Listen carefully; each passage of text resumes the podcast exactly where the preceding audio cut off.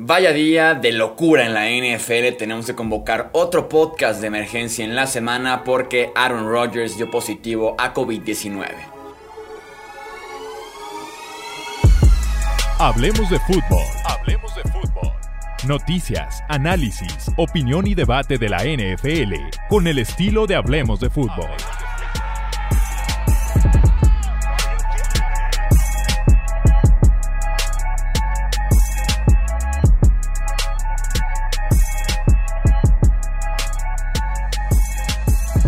¿Qué tal amigos? ¿Cómo están? Bienvenidos a un episodio más del podcast Hablemos de Fútbol. Yo soy Jesús Sánchez y sí, qué locura de día tenemos varios frentes de la NFL, pero específicamente vamos a platicar el día de hoy del positivo de Aaron Rodgers. Así es, dio positivo por COVID-19 el coreback de los Packers.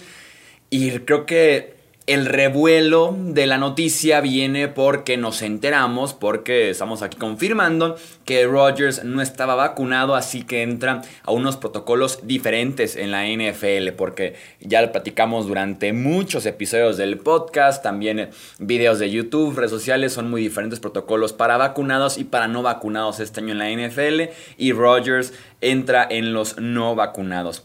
Protocolos que lo tendrán fuera por lo menos 10 días y podrá regresar en esos 10 días si no presenta síntomas fuertes y claro si da negativo en las consecuentes pruebas de COVID-19. El detalle aquí fue que en agosto de este año le preguntaron a Rogers directamente, ¿estás vacunado? Cuando se puso de alguna forma de moda, pero no quiero decir que se puso de moda, sino que más bien se estaba prestando a preguntarle a cada coreback en la NFL la misma pregunta y Rogers respondió, sí estoy inmunizado.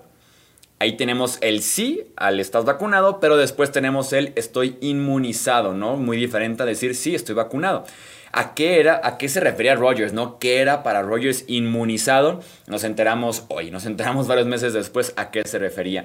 Se refería a que recibió un tratamiento de homeopatía administrado por su doctor personal pero cuando pidió la revisión de la NFL para saber si esto era suficiente para considerarse entre los vacunados porque no quería vacunarse, más bien había optado por homeopatía, la NFL le respondió que no servía y que oficial y formalmente ante la liga y protocolos, estatus y demás, no estaba vacunado. Existe de hecho, existe una opción para casos como los de Rogers, en los que tienen, según ellos, un alto nivel de anticuerpos, eh, les pueden hacer un test que lo practica un laboratorio oficial de la NFL en las instalaciones de los equipos. Y una vez que este test determine que en efecto tienes un nivel muy alto de anticuerpos, puedes recibir una dosis de la vacuna y con eso la NFL lo interpreta como que ya estás vacunado por tus anticuerpos que adquiriste de alguna forma extraña. Y por esa dosis de Johnson Johnson Pfizer y Moderna, que son las tres aceptadas por la liga. Eh, Rogers en agosto mintió, porque sí, mintió al decir que sí al principio, en lugar de decir no, estoy inmunizado de otra forma, de otro tratamiento. Rogers mintió en lugar de llevarse la crítica que muchos quarterbacks en ese momento se llevaron. Kirk Cousins, Lamar Jackson, Carson Wentz, en el caso por ejemplo de Cousins y de Wentz, ya pagaron consecuencias de protocolos COVID, no dieron positivo, pero sí al no estar vacunados, tuvieron que alejarse de sus respectivos equipos durante cinco días por lo menos después de ser un contacto cercano a un sí, a un contagiado, a, un, alguien que sí dio positivo, así que ellos se van a la crítica en su momento, Rogers optó por ser irresponsable y además mentir. Eh, sobre eso. Digo responsable porque al no estar vacunado pone en riesgo, obviamente, a él mismo, pone en riesgo su propia vida, eh, a sus cercanos amigos, familiares, compañeros de los Packers, coaches de los Packers y claramente pone en desventaja competitiva a Green Bay como lo estamos viendo actualmente. Ese fue el mismo término que utilicé para hablar de Cam Newton cuando se reveló que no estaba vacunado y que de alguna forma había influenciado en su corte del equipo en Inglaterra porque, insisto, desventaja competitiva el tener un coreback que no está vacunado.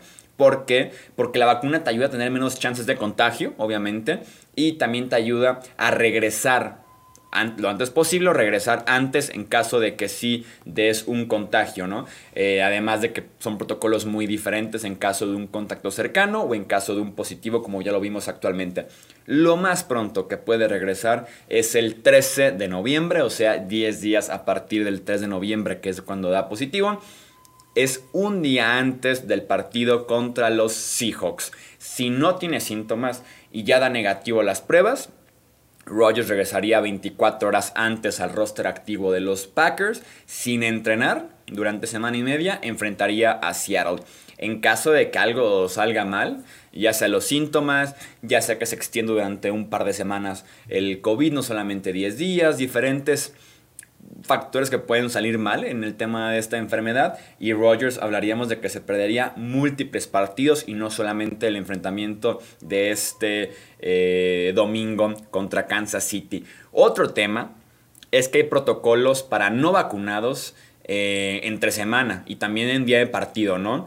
Que involucra utilizar mascarilla adentro en instalaciones, utilizar mascarilla en conferencias de prensa, en caso de que el jugador esté inactivo, que esté en en ropa casual, en street clothes como le dicen, en el lateral use mascarilla durante el partido, pruebas todos los días y Rodgers está sujeto a investigación, así como los Packers. Ambos podrían enfrentar multas porque no está muy claro si Rodgers cumplió con cada uno de estos protocolos. Por lo menos el que les puedo confirmar que no lo hizo fue el de usar mascarilla en conferencias de prensa, eh, porque los no vacunados tienen que utilizarla.